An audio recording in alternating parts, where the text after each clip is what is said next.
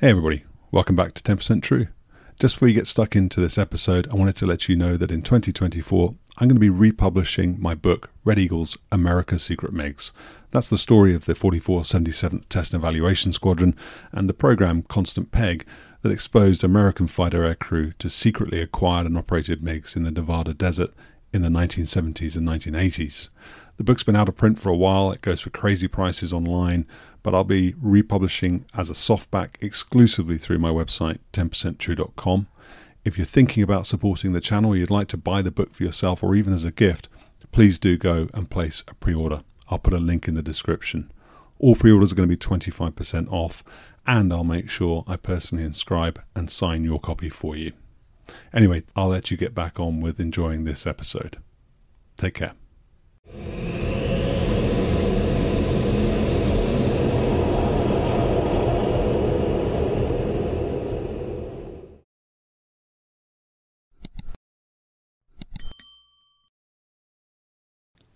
Hey, everybody, welcome back to 10% True. I'm really pleased to be bringing you this, the first in a four part interview with BC Thomas, Lieutenant Colonel, US Air Force, retired, and high time SR 71 Blackbird pilot. I don't think that BC does too many interviews, so I was really pleased that he agreed to talk to me. We've got about six hours of conversation. I've whittled that down to about four and a half, five hours of interview for you to listen to.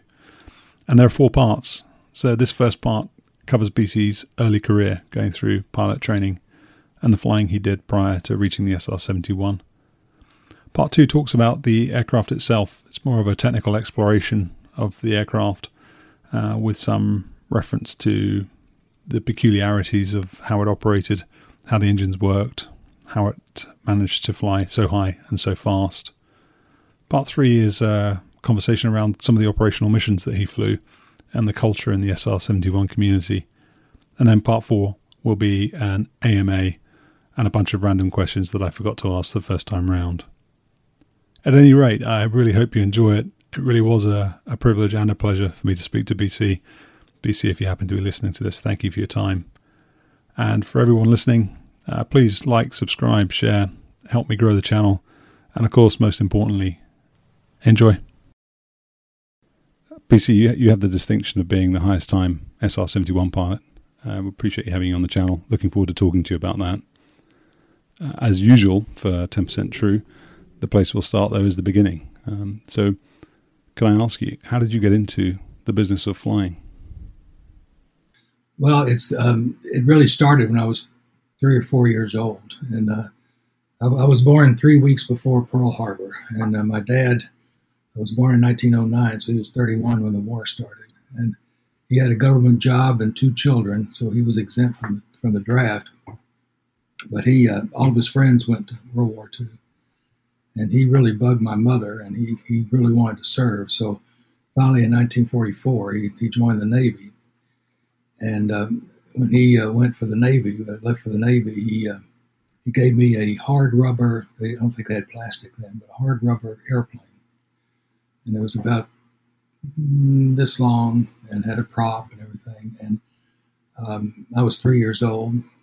I thought it was really a neat, neat thing, and I started playing with that. And then I started imagining what three-dimensional freedom would be like. Of course, I didn't have the term three-dimensional freedom, but it was left, right, up and down, fast and slow, and land and zoom and go straight up and straight down, and loops and rolls and it just fascinated me, and uh, I, I, never lost that bug. I just I really wanted to be a pilot. Now, that was kind of unusual because both of my parents hated flying. Uh, my mother, anytime that she went flying to uh, visit one of us or something, she had to take tranquilizers, and um, I, am very proud of them because I, at the time I didn't realize it because I was you know 18 or so when I went to college, and um, they were not at all uh, unsupportive. They, they were they said you should do anything that you want to do. And looking back now, it must have scared the heck out of them. The, uh, uh, the talk that I had because I, I, I wanted to go to a college that had Air Force ROTC, which I did, Southern Methodist University in Dallas, and um, I wanted to be a pilot. And that was my burning desire forever that I can remember. And so when I went to SMU and went to ROTC, and well, I, I could tell you a, a, slight story about how I got into flying, but it um, the the first time. Let me back up. My parents, my dad was a mail clerk, and uh, so he was essentially a blue collar, uh, lower middle class uh, family. We didn't have much money, but I didn't know it because it was a very loving family, a very supportive family and we had everything that we needed. Dad took me to the state fair and things like that. It was I had a very nice nice uh, growing up. So when I got to uh, uh, SMU, or when I got out of um, out of Den- uh, Denison, Texas, it's my hometown. Uh, when I went to SMU, then uh, any I, I had um, a job working in the student center at SMU and any extra money I had, I would go to uh, the local airport to an air, to uh, get a ride in a Piper Cub, and uh, I only got about ten or fifteen flights in a Piper Cub, and not in an instructional way. It wasn't a wasn't a dedicated instruction. I just wanted to fly, and um, when I went to uh, in, in ROTC, there's um, between the junior and senior year, we had a program called Summer Training Unit, which is essentially boot camp. It was a six weeks long boot camp. And during that time, I got the chance to fly in a jet, a T 33. And uh, it was, uh, it was I, I, still remember that flight. It was wonderful. Um, jumping ahead, after I got checked out in, in the Air Force, I took other cadets and people like that flying. And it was I, I, the, the pilot that took me in the T 33 must have been surprised because I asked him to do everything. I said, you know, he says, Well, what do you want to do? And I said, Well, first of all, I, I always wondered what a cloud was like. Could you fly through a cloud? so he did that. And then I asked, you know, I says, Well, can you show me your, your whole repertoire? Rolls, loops, uh, dives, eights, and all that. And he did. And it's the first time I'd ever experienced. Uh, you know, more than a half a G. And he, he, he racked it up into uh, four, four and a half, five Gs. And it, it was, I couldn't believe the sensation that that was. It just felt like all of my insides were going to come out. And I, I, was thinking, these guys do this for a living. It's uh, that's remarkable. And I, I'm, I was really surprised physiologically that the body could take that kind of stuff but I didn't uh, throw up or anything, and I came back, and it was just wonderful. I, when I took people flying later in my career, almost all of them got sick, and it wasn't because I wanted to. It was just the new experience of, of uh, high speed flight. So he he must have been impressed. so um, at the same time, at that uh, summer training unit, I flunked my physical to be a pilot. It was my eyes. I flunked, came in at 2025, and 2020 was the uh, was the limit. And so I was disqualified then from the flight and, uh, uh, introduction program, the FIP program, which allowed ROTC students to um, take flying lessons while their senior year in college. So I didn't I didn't get to do that. So um, so, from a flying point of view, then, so you, you got some time in a Piper Cub. It wasn't uh, instructional. Had, had, you taken control of it? Had you actually? Oh yes, yes. And and and if it's not an odd question, um, was your response instinctive to that experience? You know, were you able to instinctively manipulate the controls in a way that got the aeroplane to do what you wanted it to do? Well, I knew what the controls were supposed to do, and so um, just yes, left, right, up, down, fast and slow. That's that's that's that's what the controls do. And uh, yeah, I was I wouldn't say that I was uh, instinctively the best pilot in the world. I, no, nothing like that. But um, I, I had nothing to compare it to. So the, uh, the instructor was very good. He rode in the back as the old uh, uh, yellow-colored Piper Cub, and it's a wonderful airplane. And um, the only thing that he criticized me about was that I assumed that um, if you put full power on it, that you could go essentially straight up. Well, that's of course that's not true. so he he uh, admonished me not to not to stall it out unless I was really meaning to do that. Um, but I, would never landed it. I never mastered the landing when I was in college. That was when I was in pilot training. When I went to pilot training, I was the only guy who had not soloed an airplane. Right. Um, we had about um, 30 in our class. Did, did it live up to the expectation then? I mean, it's, it's really interesting. You say that as a sort of four year old, you had wondered at a sense of freedom to be able to move in three dimensions. Of course, you couldn't, as you say, articulate those thoughts, but but the, the wonderment was there. Um, did it live up to expectations then? Realizing that you were confined, you couldn't go into the vertical in, in a Piper Cub. My my um, first impression was how beautiful the the Earth is, and how peaceful it looks, and uh, I enjoyed seeing things on the ground and people and all that, and uh, and, and going having three dimensional freedom is just a very, very good feeling. When, when you flew the T 33, then it's curious that you you asked to fly through a, a cloud. Uh, and, and your degree, you, I'm sure, talk about it uh, shortly, but your degree was a, a science degree. Um, you, you ended up going to test pilot school, um, so presumably, you know, there's a mathematical um, sort of element that runs through you.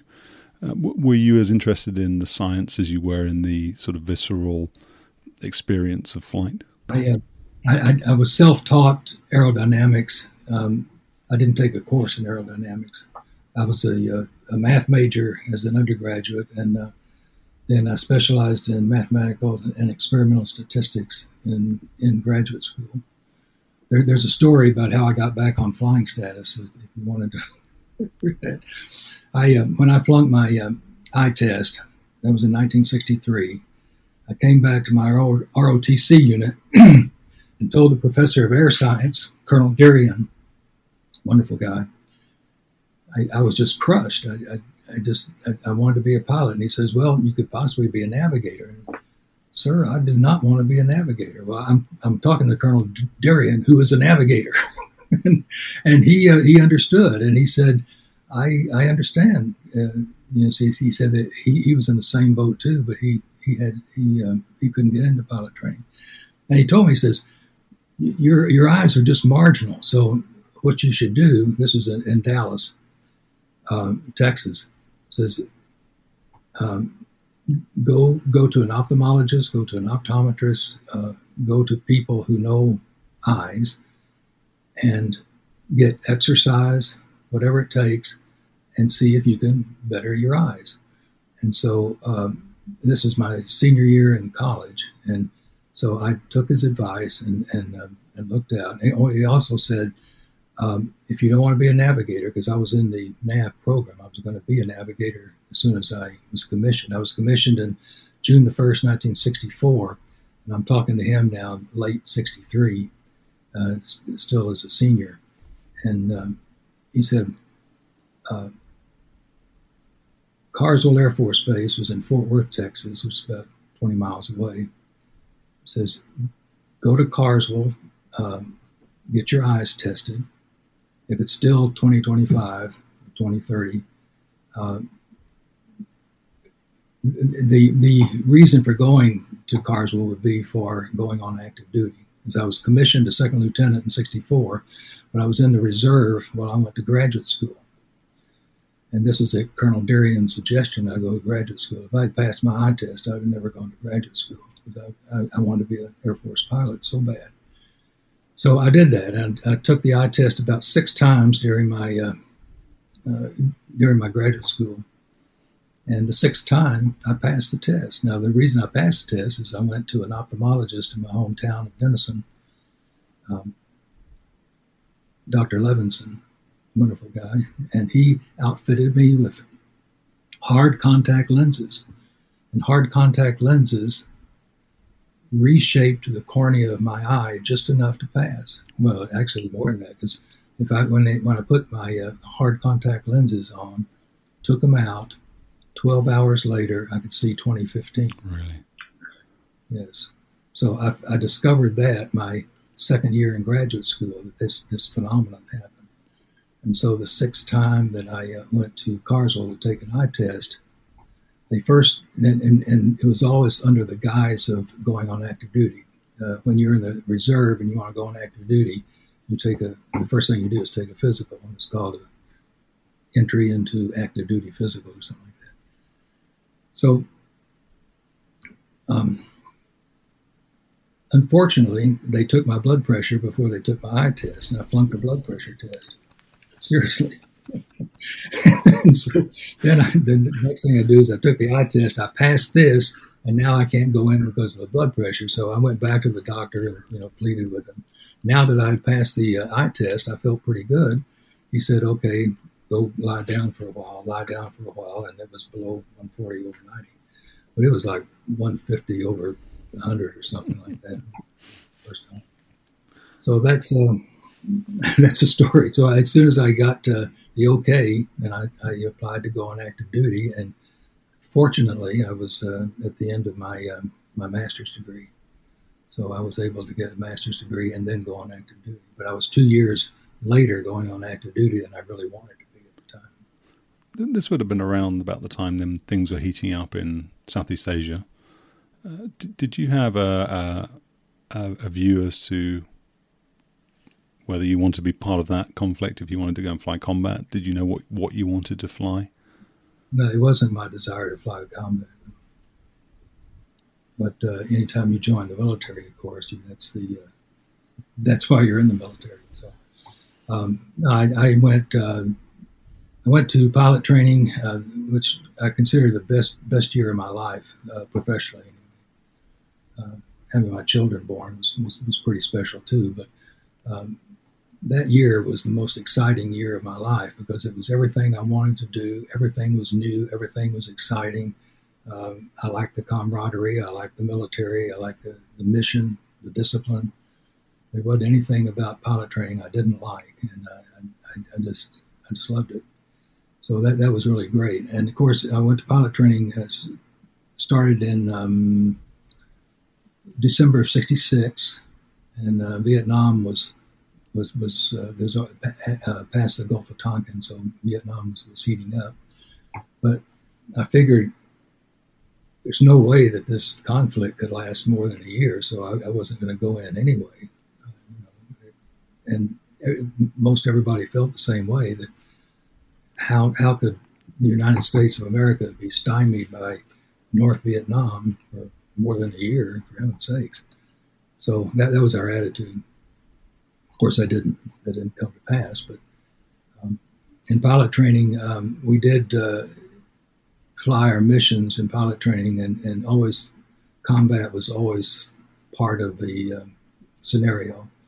For instance, uh, I remember one time when we were practicing rejoins, and lead was right in the sun, so it was it was uh, it was tough to find lead and to and to do a proper rejoin at T38. And my instructor the very typical comment said, "Well, the sun shines in Vietnam, so you better better know how to do this." Did you know what, what you wanted to fly then? Did you know fast jets, um, recce platforms? What, what, what were your? Uh, my, my, goal, seriously, was to fly as much as I could, as many different airplanes as I could. Um, I started out in a KC 135, uh, which was fine. I, I asked uh, uh for as in my what I my request in order. I wanted to be a T-38 uh, instructor pilot when I when I graduated. We called it FAIP, uh, first assignment uh, IP, and uh, they didn't even have one of those um, available when I when I graduated. And next, I thought, well, F-105 and I uh, I'm glad I didn't get that because I, I was not not really qualified. Now we had four people who, four guys who did get 105s, and they all they all did well. Um, and looking back, it's kind of amazing because the 105 is is a uh, much more difficult airplane to fly than than the T-38, and also they lost about half of them in Vietnam. It's really really bad. Um, so uh, KC 135, and uh, KC 135 was uh, I was kind of hedging my bets. Uh, I, I, I, wasn't, uh, you know, I, I, wasn't even in the top 10 percent. I was about in the middle of the class, and um, KC-135, we affectionately uh, called it the T-707. So there was a, if I got a type, type rating of 707, then at least I had an, had another option if the Air Force didn't work out for some reason. So, for anybody who's not familiar, then that's you saying you could go to the airlines because uh, the 707 was a an airliner originally. What was you, you know was there any sense of disappointment in that then? Um, no, no. I had, and it's a good thing. I, I, I learned a lot being a co-pilot in the KC-135. I had a wonderful aircraft commander. He was a captain, um, young guy. At the time, I think he was a young guy, but he was, and and uh, he was uh, he was gung ho. He was uh, all uh, mission, and he, he taught me that. And when we went to uh, Thailand to support the Vietnam War, uh, we went over in 1968. I, I, got to my base in 67, uh, April of 67, and then was over in you know, supporting Vietnam War the next next year, early next year. He would uh, volunteer. Now, of course, he's, he's got the aircraft commander, co-pilot, navigator, and boom operator. There's the four of us, and we stayed in the same trailer, and we ate and slept and all, all together. It was always together. And of course, the aircraft commander was the was the boss and the leader. And um, he, he never asked us our opinion about when we fly or anything. He would come in and he would volunteer. And sometimes we flew three times a day. And these these flights are exhausting. They really are. You take off overgrossed, always with water injection. Um, while I was there, I, uh, I didn't see the crash, but there was a, a, fully loaded uh, KC-135 that crashed off the end of the runway, and uh, we when we took off, we had to fly through their smoke. Um, it was uh, is in '68, and if you look it up in the, online, you could you could see the, the direction of it. But it was they uh, what happened is they blew a tire on takeoff, and the tire damaged one engine, and that's all it took to, to keep you from taking off. Uh, in, in, peacetime, uh, non-war, uh, we always took off with a margin of safety that we didn't uh, have in Vietnam. So every takeoff was a, was was critical, and then we because we take off fully loaded, in fact sometimes overloaded, uh, to go out to um, just um, on the Laotian border and orbit there, and the anchors were always uh, peach anchor, uh, cherry anchor, things like that. They were fruits, and so they would take we would take up an orbit and an anchor and just refuel anybody who came up there and wanted fuel, and do that for you about three hours or so. And then we were out of fuel and go back and do it again. But anyway, he would he would volunteer for us to do like three hours, and I, am thinking to myself at the time, being a young, uh, naive uh, first lieutenant, gosh, does he really have to do this? I mean, golly, this is we're, we're really working. I'd kind of like to go to the bar and have a, relax a little bit. Uh, but he, he was he was that way, and uh, I, I learned a lot from him. I appreciate it. So, was there a part of a, a, part of you when you're when you're in, you know, when you're on these refueling tracks and you're looking at these thuds, sort of, you know, taking gas and then going off up north or whatever it is they're doing? Was there a part of you that thought, "I'd like to be in on that"? that I wanted to be in the fighter. Uh, well, yes and no. Uh, it, it it didn't worry me that I wasn't in it, and also we uh, could hear. We had our, of course, we had all of our radios on on the guard channel, which is the emergency channel, and um, we we heard more than once uh, a, a pilot uh, scream that you know been hit and that uh, you know that kind of took any any fun out of combat that I would ever think. There was no fun in combat for me. What was the what was the KC one three five um, or the tracks that you were flying? Were you sort of safe from any um, you know MiG activity? Were there any because it's a high value asset, uh, a, a, tanker. And I guess from a propaganda point of view, going and shooting down a tanker would be a pretty good thing for the North Vietnamese to have done. Was, it ever a possibility? As a was there a threat in that sense?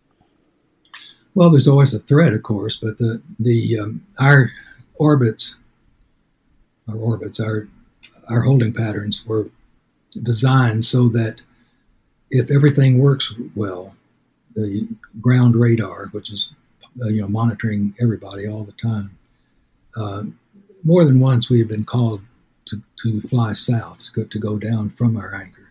So if, if they saw a MiG coming within a threat, and I don't know how many miles that was, say 50 miles or so, then uh, we would be directed to to leave and and go south. And then when the threat was over, we'd go back to where we were. But in any case, we would uh, the um, the controllers would always know where we were, so uh, they could direct uh, any fighters to us. Do you know how many how many um, sorties or how many missions you flew in the KC one three five from from Thailand? No, I.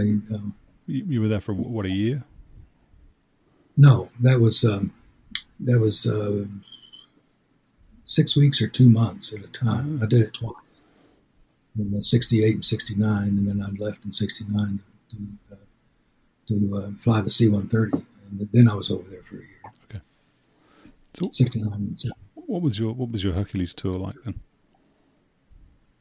Um, well, it um, C-130. It's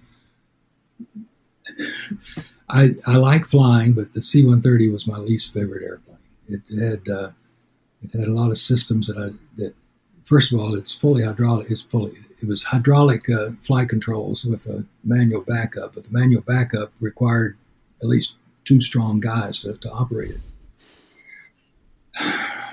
Um, the mission I flew, we flew the um, Air, Air, Airborne Command and Control Center is what, what I flew. So uh, we didn't have a, a, specified orbit. We had a, an area that we flew in. And wherever the uh, air war was, we were close enough to be in radio contact. We flew, um, we had a, what they call a capsule. It was uh, looked like a big camper, big uh, aluminum camper that had uh, all sorts of fancy radios and everything in it. The airplane I flew, uh, see if I had a picture of it. I don't have a picture of it right here, but it uh, it bristled with antennas. Uh, we had Intel people and command and control. We had, of course, HF, VHF radios, all sorts of stuff. And uh, the stuff in the back, I my, my, philosophy in the Air Force was anything that's classified that I don't have a need to know, I don't want to know. So we were allowed to go back into the capsule uh, when we had our break during the flight uh, to eat lunch or something. But um, I never asked any questions about how they were doing it. But of course, I could see maps and everything. And then when we were in the cockpit, we would know what frequency they were on, uh, directing the air war, and so we would listen on that. And uh, so I, I and, he, and, we flew at night. I was in uh, Alley Cat. We had Alley Cat and uh, Hillsboro, Moonbeam, and Cricket were the four command and control uh, airplanes. Two of them were airborne 24 hours. Uh, our flights are about 12 and a half hours each. We uh, would usually carry three pilots, but sometimes two. And that, that was our, our mission. And uh, we, we would hear the air war, so we could hear the fighters and the FACs and everything. So I, I had a pretty good notion of everything that was going on. Uh, again, you heard a lot of emergency calls and calls that uh, I, I, wish I hadn't heard. So, so were these these people uh, and this, this equipment on the airplane? They were relaying to a ground station, or there were decisions being made in the air in your airplane about what should happen next and who should do what. Yes, yes.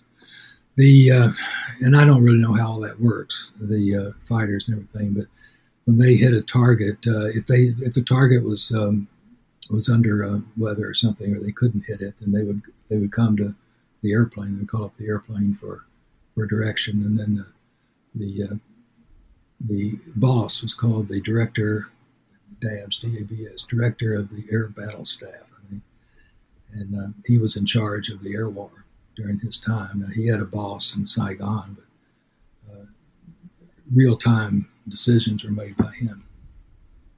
Sometimes it was a general, but usually a, a full colonel. Right. So you're in your you're in your second operational type what are you eyeing up next then? If you if your ambition is to fly uh, lots of different types, what are your thoughts about where your career should go next? I was in uh, kind of a bind because Strategic Air Command, was controlled the KC-135s, um, had a big magnet. And uh, then I flew the C-130s. Well, Tactical Air Command also flew C-130s. So, having been dual qualified in those, and, and being, uh, I was a captain by that time, but fairly young captain. Uh, so I was dual qualified in two airplanes. In KC-135 and C-130, it would be natural for me to go back to one of those. Um, when I was in the, the uh, KC-135 at, at Kincheloe Air Force Base in Michigan, it, uh, we would stand alert for a week at a time, and during that time, we, as a as a crew, we would we would be together. Um, after my uh, first uh, aircraft commander, my second aircraft commander was uh, Colonel Fiebig, uh, Lieutenant Colonel Fiebig. And he'd been around a while, and he was a World War II uh, uh, pilot. And we were talking, of course, and I told him what I wanted to do and everything, and he was very helpful. He, he said, have, have, you ever heard of the Special Assignment Section?" No, I hadn't. He said, "Well, in in every personnel office in the Air Force, um, there's a personnel, there's a, uh, a, regulation that describes special assignments. Special assignments are assignments that you don't normally get from the normal pipeline. Um, the Military Personnel Center in uh, San Antonio uh, are the people. They're very powerful people. They they tell they, they dish out the assignments. It says, well, there are certain assignments that are not dished out by military personnel without an impetus, and the impetus being a uh, uh, an application and possibly an interview. And I said, "Oh, that sounds interesting." And it turns out that being a instructor pilot in uh, Air Training Command was one of those. And so he says, "I suggest you go and uh, look in the Military Personnel Center." Well, I remembered that when I was in the C-130, so I went to the Personnel Center there at uh, Udorn in Thailand, where I was based, and read their, their regulation. And at that time, I applied to uh, F-102s, F-106s, um, to be a um, there, there, was even an, an F-86 group uh, that was still in existence. Applied for that, and um, and a B-57. And the B-57, of course, is a short uh, uh, the old uh, British Canberra that the uh, Air Force modified. And the, the, short wing 57 looked like the British Canberra and had a clamshell canopy. And um, so I applied for that, and, and I got that. I mean, I was to, kind of to my surprise, but at the same time, because I did not want to go back to C-130s or KC-135s, I put in my uh, request to um, leave the Air Force. unfortunately, my request to leave the Air Force came through before my assignment to the B 57s came through. So then I had to hurry and uh, take that back. And uh, fortunately, during Vietnam, they needed pilots, so I could take it back. So I, I, I kind of lucked out on that one. So I accepted the, the uh, B 57 assignment, and the B 57 assignment was at uh, Albuquerque and Kirtland Air Force Base and there was a, a group there, the RB 57F, that uh, was also there. And so um, after I checked out in the short wing 57, I, I then uh, asked for and was uh, accepted into the RB 57F program. And so now, now I'm, I'm a fairly young guy with four airplanes under my belt and a master's degree. And so I, I flew the uh, RB 57F for a couple of years um, and then uh, applied to the test pilot school and was accepted. Uh, had to go to the test pilot school for a five flight evaluation. They they uh, they were really uh, picky there at, at, Edwards, and so I had to go there and fly the T-38 five times with an instructor, several instructors, and the commandant of all things. And uh, if I passed that, then uh, then they accepted me. Well, I of course, they don't tell you whether you're passed or not. You just do everything, say, well, thank you. And then I got notice that I, I was selected for test pilot school. That's how I got to test pilot school. Let's go back then to Canberras and B 57s and RB 57s. the the Canberra, at least you know, has flown by the Royal Air Force and the Royal Australian Air Force, and you know had had a bit of a reputation um, for uh, you know asymmetric thrust. If you if you lost an engine, could be a real handful on landing, or if you lost the engine on takeoff. Um, same issues for the RB fifty seven or, or the B fifty seven. What, what what was the approach to that? Did you actually practice? Because I think one of the problems the RAF had was that they would practice in single engine um, landings and they would have fatalities just practicing. Yes, yes. Uh, one of my best friends was killed in the B 57. Um, he, he and I flew C 130s together at at uh, UDORN. In fact, we, we applied for the B 57 program at the same time. And uh, we both came out there, and uh, Dale Mann was his name. He's a wonderful guy. And after I went to the test pilot school, about three or four months later, he, he was killed doing exactly that, doing an engine out approach. What you had to do, and what my instructor told me in the 57 is you have to you have to keep the airspeed up, and um, it, it's more important to keep the airspeed up than it is to keep the airplane um, flying straight. Which you, you could fly with a crab with the with the speed up, and that's better than flying uh, co- uh, straight, the, you know, the, the fuselage straight, kicking the rudder, um, if you lose speed. As if you lose speed, it's it's it's downhill real quick. It took a hundred. I remember this: 165 pounds of rudder force to fly the airplane straight. Well, that's that's very hard to do, and then and it hurts. It hurts to do that. So the idea that for me was to not fly the 165 pounds until I until I'm on final, mm. and uh, and and keep about 30 or 40 knots above approach speed because it's not hard to lose speed um, when you have flaps down. Uh, and I forgot what the flap setting was for a single engine landing, but I think it was less than full flaps. So you come down with uh, less than full flaps, uh, hot, and um, then straighten it out, and then uh, the way that my instructor described it, which the way I remember it, was you paint the airplane on the runway, come down and just fly it on. You don't try to take the power off and drop it in, but you just come in and, and, and, and aim for that two or three feet above the runway, and then you can you can take the power off. Well, it, it was tough, and it was. And they at uh, test pilot school they were flying the B fifty seven uh, before I got there, and they discontinued the B 57 program uh, at the test pilot school when one of the students uh, was killed doing that. So, yeah, that, that was a very bad aspect of the B 57. Didn't have enough tails what it to. It wasn't happening. I mean, just generally, then, as a, from a pilot's point of view, you're, you know, you come from flying big aeroplanes, very big in the case of the KC-135, I suppose, and uh, now you're flying a smaller aeroplane. Um, you know, you've got a is it a nav that you'd have in the back of a of a B fifty seven? Yeah. Uh, so so you're the only pilot flying the aeroplane. Um, is it a more dynamic experience? Did it uh, expand your skill set as a pilot? Did it challenge you? Oh, yes, yes, yes, yes. All of that did. Yeah, it, it was. Yeah, the, the, the, those airplanes are completely different in their flying qualities. All, all, four of them. And, and, the mission of that airplane was it was just a, a, a tactical bomber for the B fifty seven? I flew the RB. Well, it was it was the B fifty seven. The uh, mission of the long wing, which was really the, the, the reason why the short wing was there.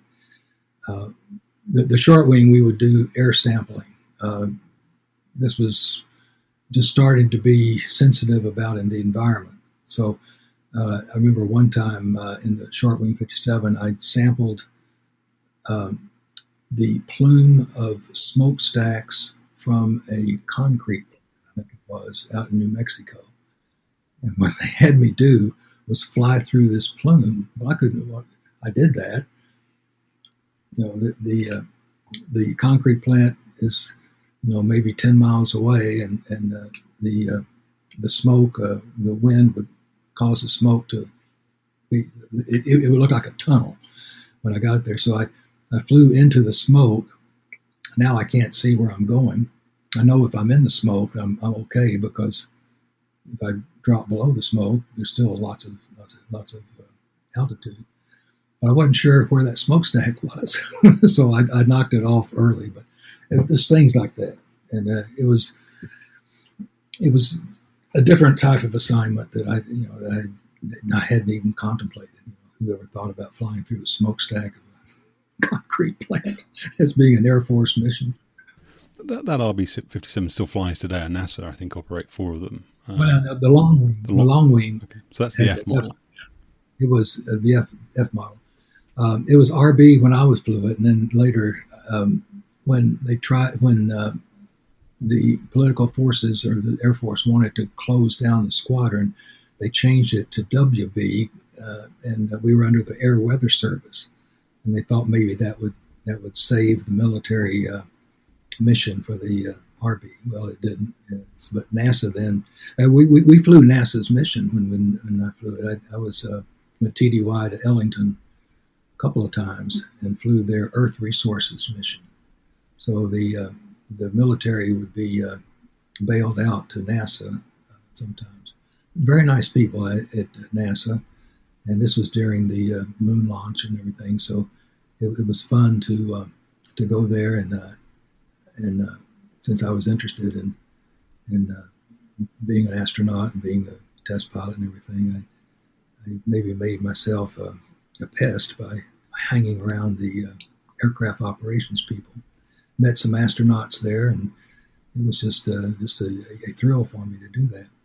But our primary mission was to sample nuclear fallout from nuclear tests. Well, the nuclear test ban treaty stopped most of that, so we didn't really have firm mission, but we did do some uh, some some nuclear sampling, and there was an elaborate procedure about what we had to do to do that. Uh, we would fly up around seventy thousand feet, a little bit lower. We, we couldn't. Seventy was really really putting it out, but we could carry ten thousand pounds of equipment up certainly above sixty five thousand, and um, and do some sampling. And, and if, if we had a, a, hot area, and the guy in the back would tell me we had a hot area, then I would have to depressurize the airplane, and it would depressurize slowly. But that kept the radioactive particulates supposedly from entering the cockpit, so it would be a slow. And we were wearing pressure suits too, with a dosimeter, uh, a, a, device that read how much uh, radiation we were, we were getting. We never got much. So that was our mission. And we also did Earth Resources. And uh, there was one time that we were um, hired by the by university to look for uh, old Indian trails. Hmm. Could be seen uh, from 60,000 feet as a contrast. And we did all sorts of, of missions like that. Uh, one was a laser mission that was a classified thing that I, I didn't know what they were doing, but we, I had to.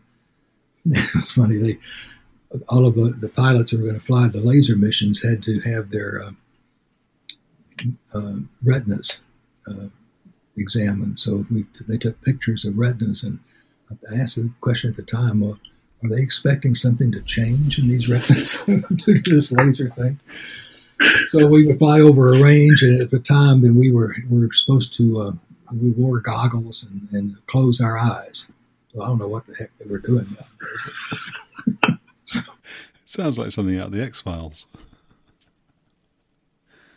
Was that uh, the the nuclear sampling mission? Was it particularly sensitive? Uh, you know, there, there's still uh, you know there's still some questions as to what NASA are doing with those B fifty seven those WB fifty sevens today. Um, you know, there's some there's obviously some kind of classified component to it, but was going around and flying that mission particularly sensitive at the time?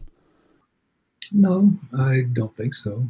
I, I, didn't get into you know what the reasons for the missions are and everything. I, I was really primarily and completely interested in just um, what do I do? You know, what what profiles do I do? What switches do I throw? And where do I go? There was one time that I was um, I flew over Oklahoma at night and photographed the tops of thunderstorms. That was one.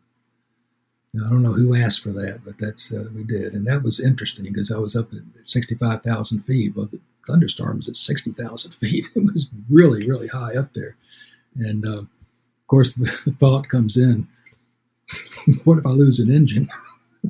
because it was thunderstorm as far as I could see, and uh, they wanted pictures of that thunderstorm, so that's exactly what the, what they got. The other, uh, probably one of the more dangerous missions I've ever flown, uh, was uh, in the RB57F, and that was um, out of oh, three times a year we would sample the air, essentially not from the North Pole, but slightly south of the North Pole and slightly north of the South Pole.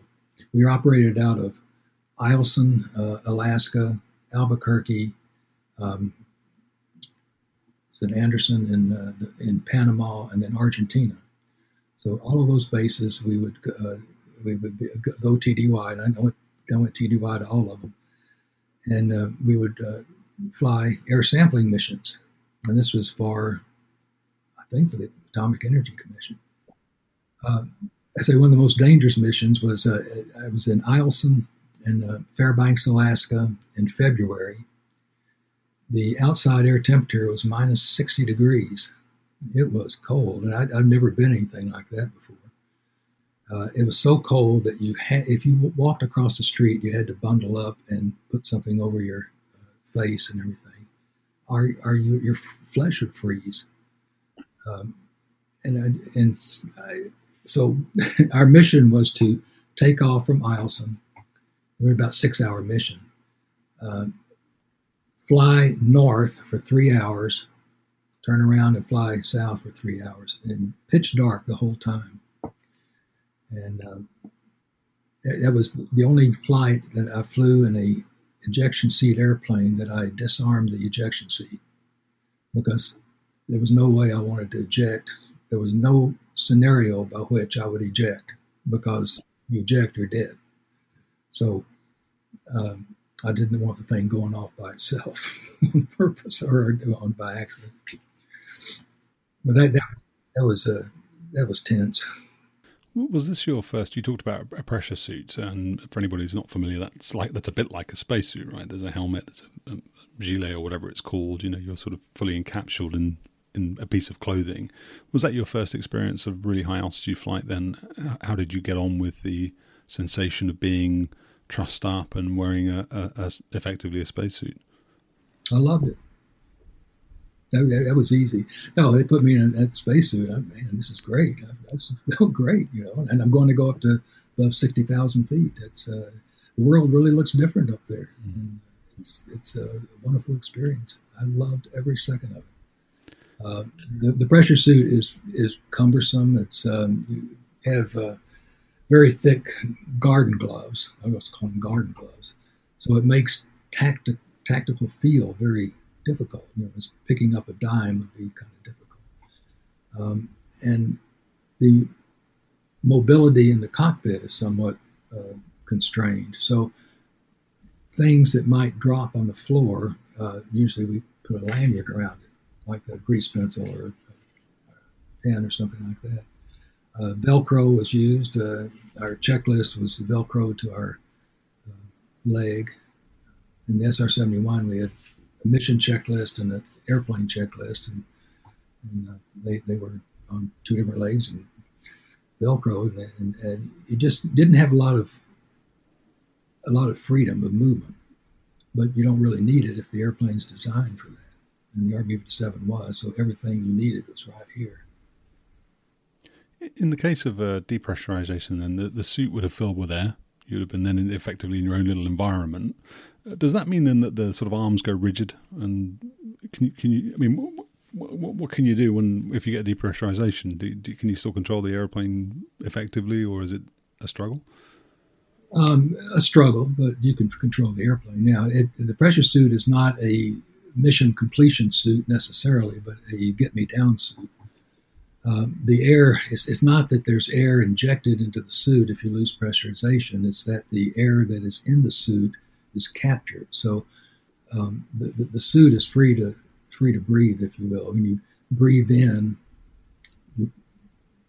um, the the way the, the helmet works is the visor is uh, it's like this, and you have a seal around your face so that only the face area is injected with 100% oxygen. And it's on a, a, a diluter demand system. So if you if you breathe in, the oxygen comes in. When you breathe out, then it stops. So it, it requires a um, a negative pressure for the for the valve to open, and then the air that you breathe out is then vented into the suit, down below the suit. So again with the valve. So uh, when you're breathing, you're always pumping air into the suit, 100% oxygen. And if you lost pressurization real quick, and the worst, of course, is a rapid, instantaneous depressurization, then the air that's in the suit is trapped because the the suit, the, the uh, valve which allows air out of the suit is closed immediately, and it's got to close, you know, right now. You, you can't close a second later. It's got to be done right now, and and it, and that's one of the things that they they check very religiously. They put it up in a in a pressure chamber on the ground and, and check those things. And that valve just closes by pressure differential. That's that's it. There's nothing mechanical. And then once once the the uh, depressurization has occurred, then you you refill the suit with this with this. Uh, every time you breathe, you add you add air to the suit, mm. and you can dial the pilot can dial in the rigidity. Now, if you if you if you have no outside air pressure, which you don't have essentially at 65,000, 70,000 feet, uh, then uh, the suit will not allow you to depressurize itself. And you could try to depressurize, it's not going to do it. But um, you can uh, you can re- pressurize it more if you want by turning another valve. So it's um, I, I, don't know that I've ever heard of of the full pressure suit ever malfunctioning. So that uh, there, there was an incident in uh, at, at Edwards where a, a, man was killed, unfortunately, but it, it, was that his glove wasn't wasn't fitted properly, and when he had the depressurization, the glove came free, and that that let all the air out. Um, he was killed because of that, but that that wasn't a suit malfunction, except for the just a uh, didn't have the, the, glove. If your suit, uh, I had had one time, I had the suit inflate uh, when I was you know, trying to refuel the tanker. So my suit starts flying.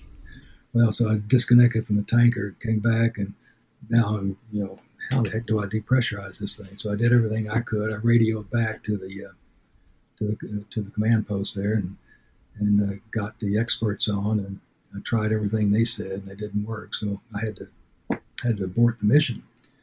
And uh, the way that I deflated the suit was just open the open the glove and suit's fine. Yeah. Now you ask about the rigidity. The, the rigidity is um, you've seen the uh, the Michelin Man. That's the kind of the way you feel like this, and it takes some effort to to, to move, but it is movable. They have a um, the, the suit is fixed with uh, what do you call slits or uh, some sort of design that allows you to move um, tactical feel is, is completely gone because now you've got you've got your glove. In fact, I've got a glove over here. Anyway, this is a pressure suit glove, and uh, the uh, material here allows you to to pick things up. It's a kind of a sticky material, and then you see over here are the little slits that, that allow you to move your fingers, but it is difficult it'd be a good exercise to get this thing inflated and go like this. It's a good way to strengthen. Then you have these uh, straps on the back that you can keep the thing down. Otherwise, it might move down like that. I, I, I mean, this again might sound like an odd question, but it's the kind of thing I wonder. So I'll ask: um, Have you, at this point, then in your flying career, had any negative experiences? Has anything happened to you that's made you question whether this is safe, whether this is something you want to carry on doing. Has anything uh, changed in your um, outlook towards flying? I mean, I I've had friends killed, and I've had acquaintances, and I I, I saw a crash one time. That was uh, the chief of fighters at Edwards, uh, Mike Love, wonderful man, wonderful guy, and I, I actually saw him crash, and, and he was killed. Uh, you know that's that's very bad, and uh, I don't like it. I cried. It's uh, it's really it's a it's a traumatic uh, event. But um, the thing, I don't know. It, as a military pilot, the the mission is so instilled that it, it did not occur to me that to quit flying because of that. It just perhaps um, caused me to be safer, to, to think about it more. I, I, believe me, I, I when I the biggest thing that that I wanted to be as a pilot was I, I, wanted to know as much as I could about the airplane. It's certainly how to operate it, the flight manual. I read the flight manual. I, I read it again, and, and I, I never stopped reading the flight manual just pick up and, and, read the hydraulic system or read the electrical system or something like that. Uh, look at the, the emergency procedures. Uh, we all had emergency procedures we had to memorize, and we could be tested on it at a moment's notice. And if we failed emergency procedures test, then uh, that uh, that went to the wing commander, and that, was not a not a pleasant experience. I did it one time. I put uh, battery switch off when I meant to say fuel off. It was for uh, fuel for a uh, engine fire. Fire control handle pull, uh, fuel off. Fire handle control battery off. That's pretty stupid. well, the wing commander understood that that was a stupid thing, and so I learned, you know, read your answers again and again and again. So that's the only time I flunked emergency procedures test. But oh, in pilot training, they started that early you know, they would be at the beginning of the day. They would say, uh, "Okay, uh, Lieutenant Smith." And Lieutenant Smith would stand up at attention. Give me the emergency procedure for engine failure on takeoff. And you better tell it to you. And you better tell it to you right. And da da da da da. and uh, it's, it's, it's, like learning the lines of a play, except you got to know what to do with it. Uh, my approach to emergency procedures was always know the first know the symptoms, then know the first pilot reaction that you have to do without reference to the checklist, and then have a notion of what comes next. So that if the like if you're flying with a navigator and, the, and traditionally the navigator reads a checklist while the pilot's flying, especially in a one pilot airplane, uh, then I, I, should realize if the if the navigator makes a mistake. So that that's that's the type, that's my approach to it. That, that was, I suppose, one of the things that I was wondering. Um, you know, when you talk about having to learn these things, and it's a bit like learning the lines of a play. When you get, and we'll talk about the SR seventy one in time, um, so don't feel like you have to really sort of expand too much. But when you get to something like the SR seventy one, which strikes me as being very complex, um, does that challenge increase? I mean, is you know, or, or do the training aids get better? Does um, access to simulators improve because you're flying a more complex aeroplane? What, what's the sure? uh, oh, this is uh, this is two thirds of the SR seventy one flight manual. The other third is um, the uh, performance data. But this is, I mean, this is that's a lot of stuff.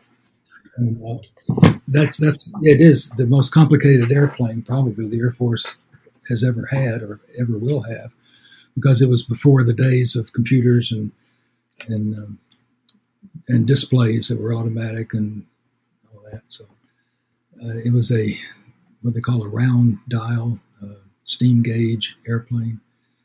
Um, I got a picture of the cockpit. You want to see that?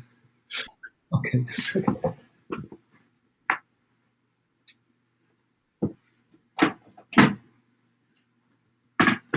Oh, I had this framed.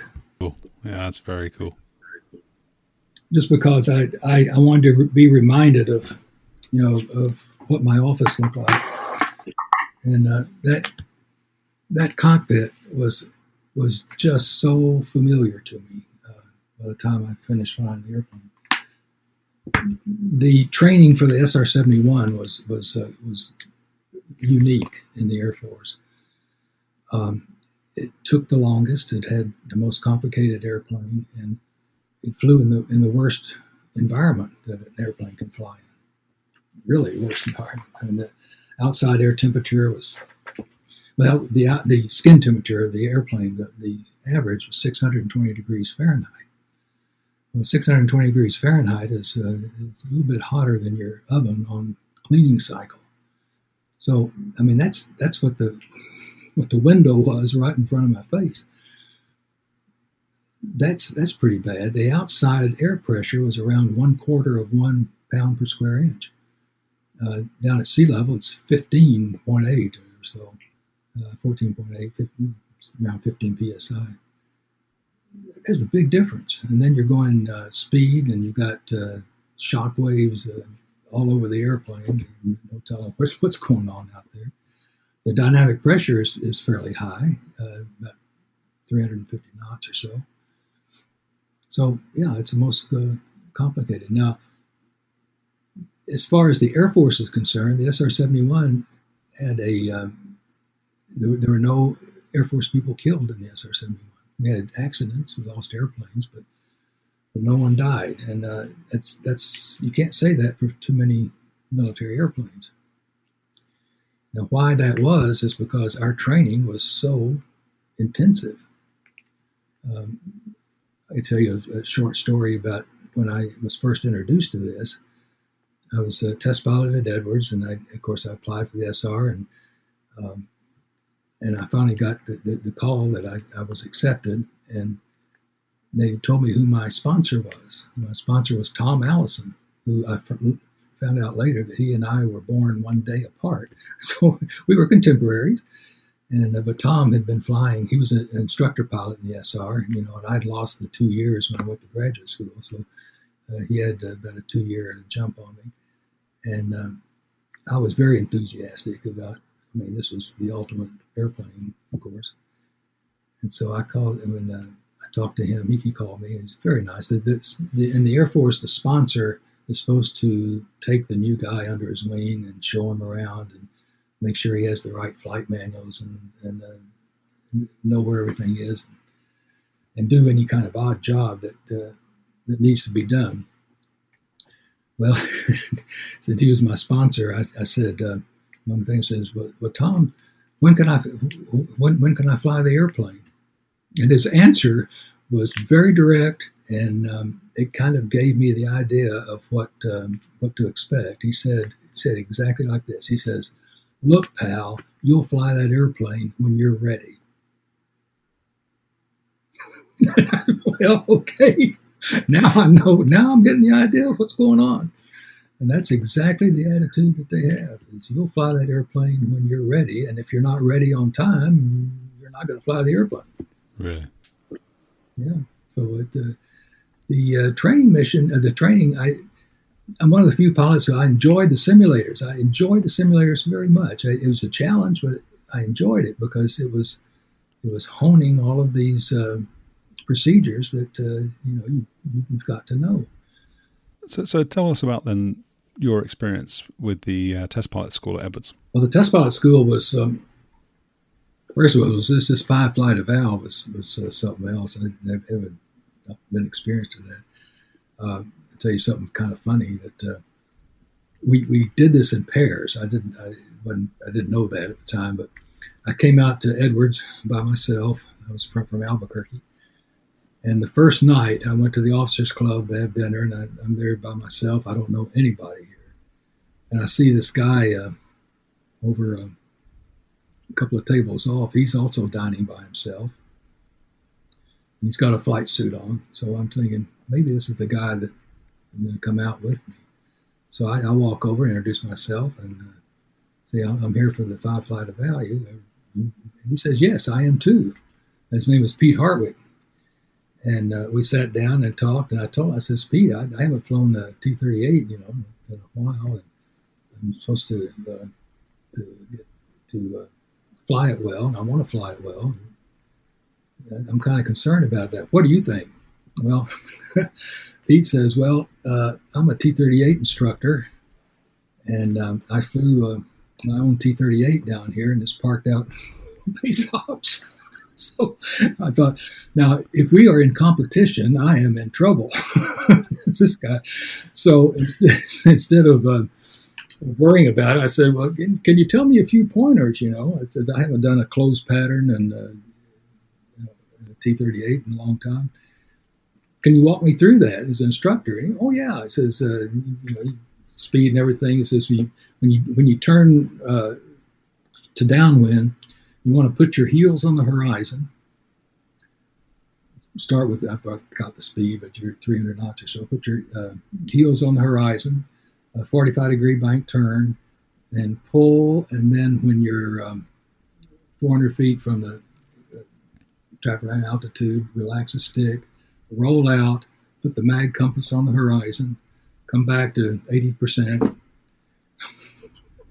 fly down. When the runway is over your over your rank, gear down, uh, flap 60, go into a turn, uh, at, one, at 175, stop the stop the decrease. This much throttle. He taught me through it. It was right. He was he was absolutely correct.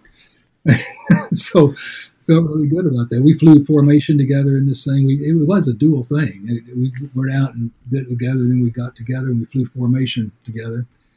And uh, Pete was great. Pete was in our was in my class. He was the only guy in the class that didn't have a master's degree, and he was the smartest guy in the class. yeah. Wonderful guy. I still talk to him. He's he's, he's great. So, so, you weren't sort of really competing with him, or if you were, you both ended up getting slots. Well, I wasn't competing with him. I was. Uh, what they did is they, they called out the people that they thought would uh, would be okay, mm. and I I was. Um, my uh, background is attractive in that I had a good flying background, good physical, and so I had lots of airplanes and lots of experience, and I was still a captain and all that. So uh, they that's why they picked me. And um, then the um, the five flight eval was just to make sure that I had the right attitude. I guess uh, the right attitude was something like this. I, the first time I got in, I had an instructor pilot. Uh, Rotten Ralph Cunningham was, was his name. I didn't call him Rotten Ralph, but uh, he was a major, Major Cunningham, sir. And um, when I got in, I, I, did what I did in the uh, 57. You know, I started reading the checklist to, to him, you know. And um, I got about three or four steps into the checklist. He says, You don't read the checklist to me, you perform the items. I'll know if the items are not performed properly, and we go fly. And that was the attitude of Denver. So, okay, so I, do the checklist and it worked out okay. What was what was happening at Edwards then at that time? Um, so this would have been early seventies. Uh, Seventy three. Seventy three. Yeah. Okay. So what, what what was you know what was new? What was exciting at Edwards? What what were you hoping well, the, to be part of? The A ten and the lightweight fighter, and uh, the uh, later they had the B one. Um, they had uh, a uh, fly off between the cargo planes. Uh, Boeing was one with the twin engine, the high high wing with the the air blowing over the wing. It did not get it, and I, you know, I, am not really sure what the C-17. I'm not sure what the uh, yeah. designation. Yeah, I think C was it C-15 because it, it's it's still at the boneyard, isn't it? It's still at AMARC at, at Davis Monthan. I'm not sure what they were called, but they, they had lots of different airplanes. The, the uh, lightweight fighter the, the A-10 had a fly off too.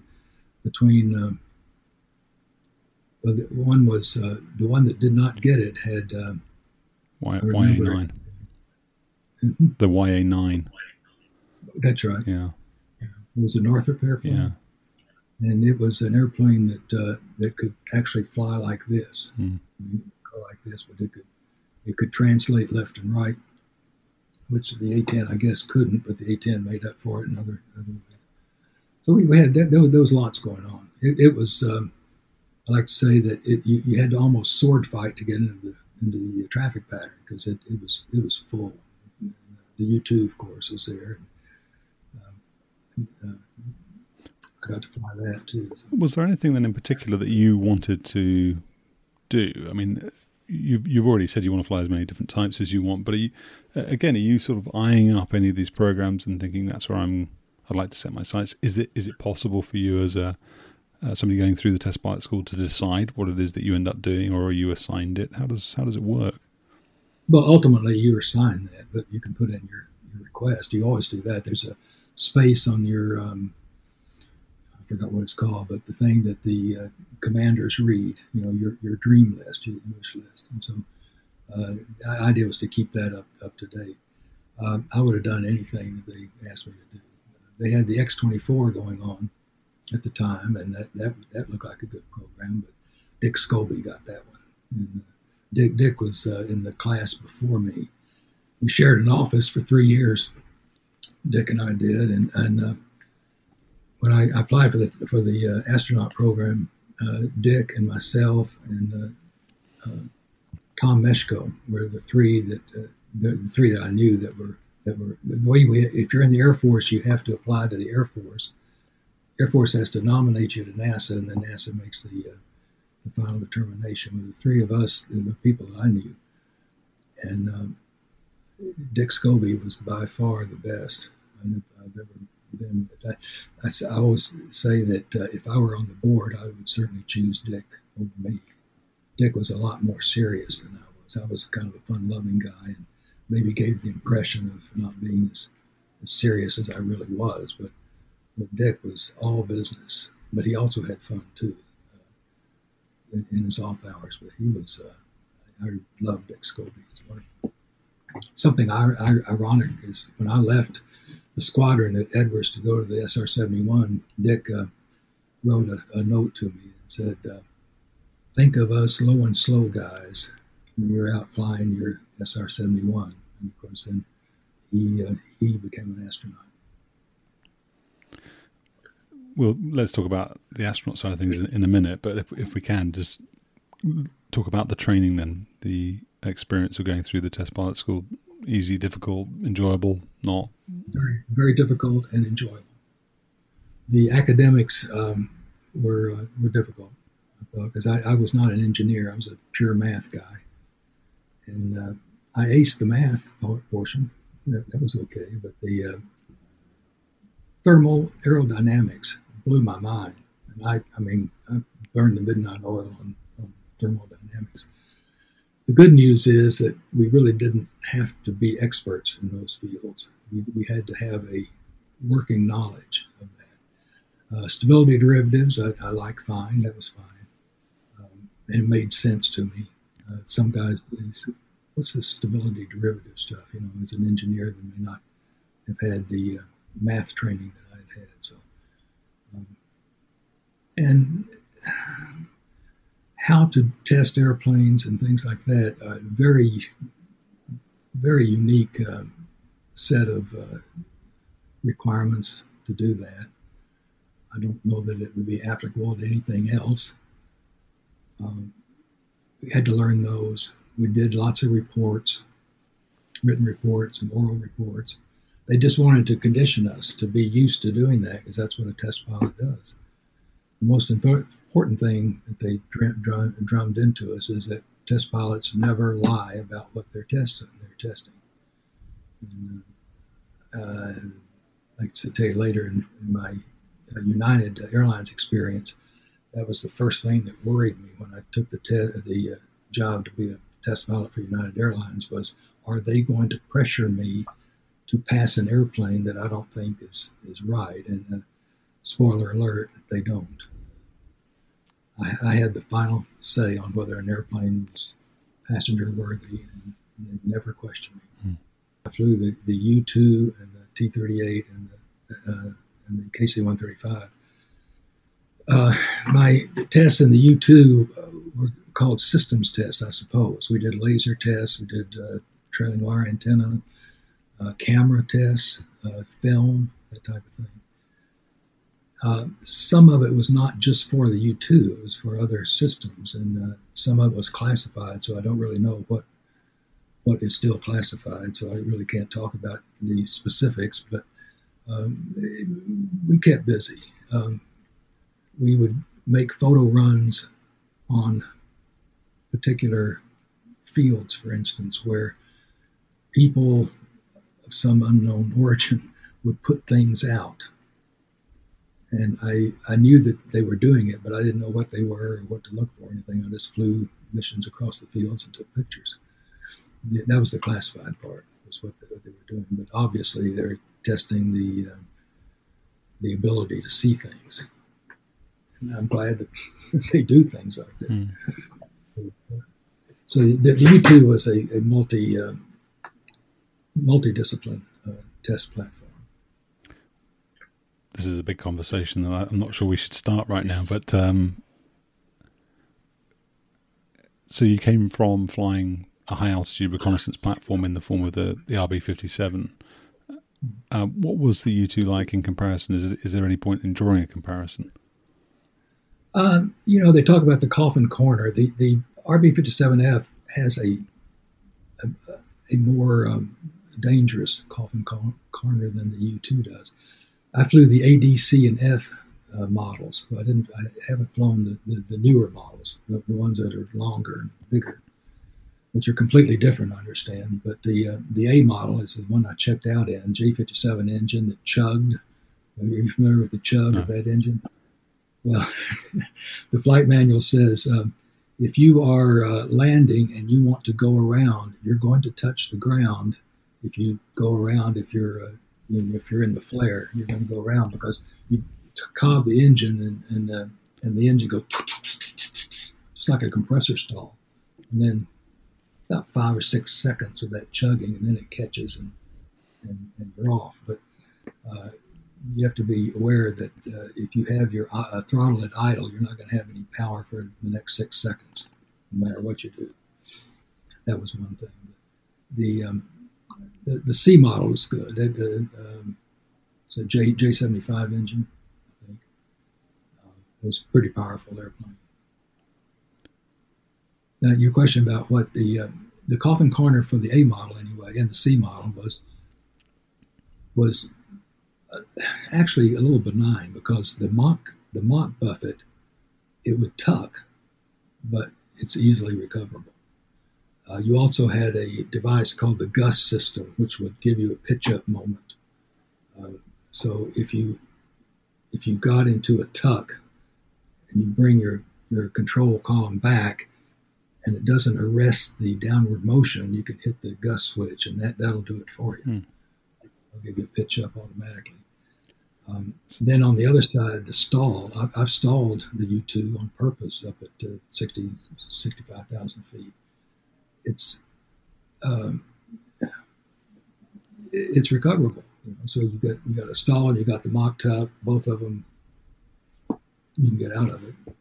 The B-57, if you got into Mach tuck, um, it would immediately go into flutter, which happened.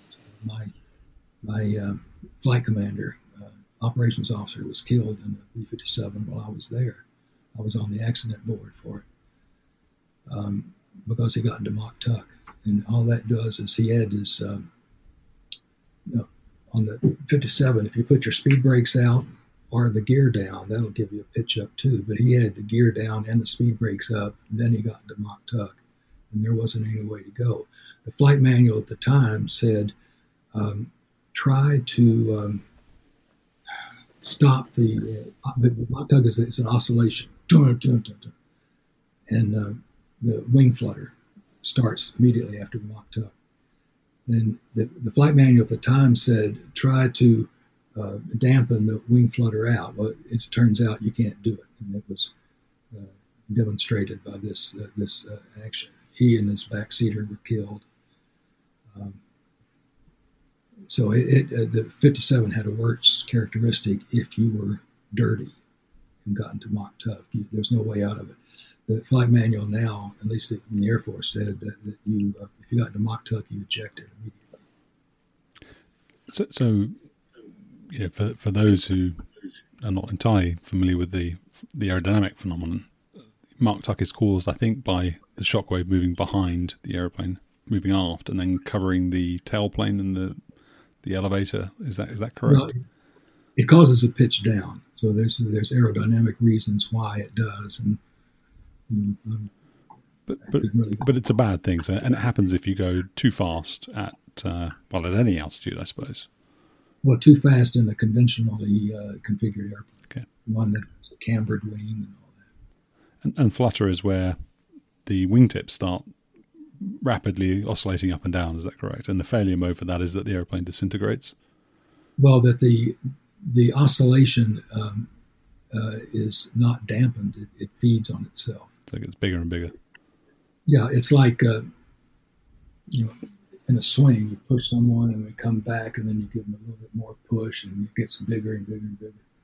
But in the 57, it, it happened, you know, within a second it, or two seconds. It was just very, very quick.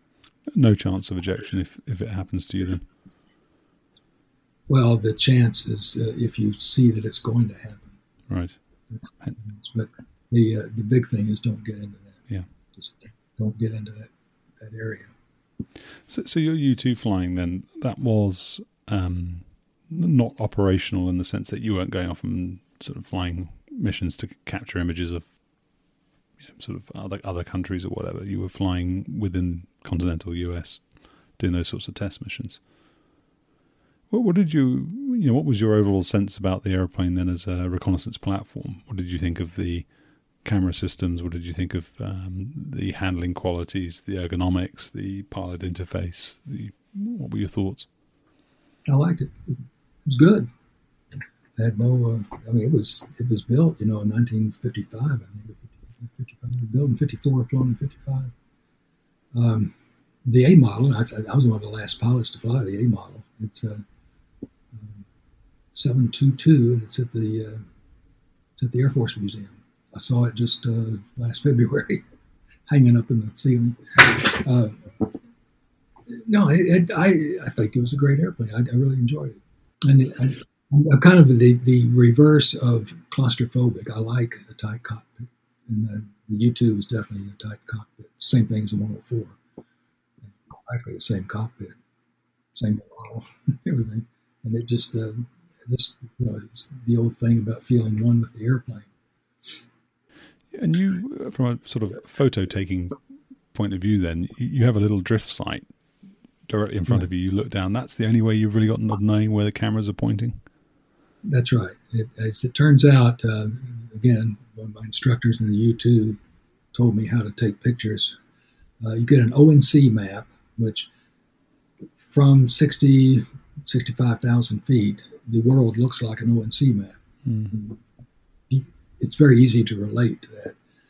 So uh, the uh, the customer, the people who order the mission, tell me what they want photographed, and it's usually an area and so I uh, I know what the turning radius is, and and uh, you have a little certain overlap in this turning radius. So I just drew parallel lines along this area. I knew uh, the uh, beginning point, and, and I would to, to get to the area. It's just a matter of doing navigation on the TACAN, uh, point to point navigation, so I can get there. And then once I'm there, I look at the at the ground to make sure that's where I am. You know, the lake is over here and the mountains over here, so, so all that stuff. And now now I'm set. So now on the drift sight, I look at the drift sight and uh, and fly uh, one line. If you want to repeat the line, then you do a 90 270 turn, and you go right back over the same line because there's there's no wind up there, mm-hmm. sixty thousand feet. Uh, I've never seen more than 10 knots of wind, and that was rare. So you're not worried about being blown off course or anything. The guys in the uh, uh, RF 101, for instance, really had to worry about that. Uh, oh, the, the, ONC map, you, you, have to use rubber cement and put it on a piece of um, cardboard and put it down by the side and then pick it up, look at that, drift sight, go. That's how you do it.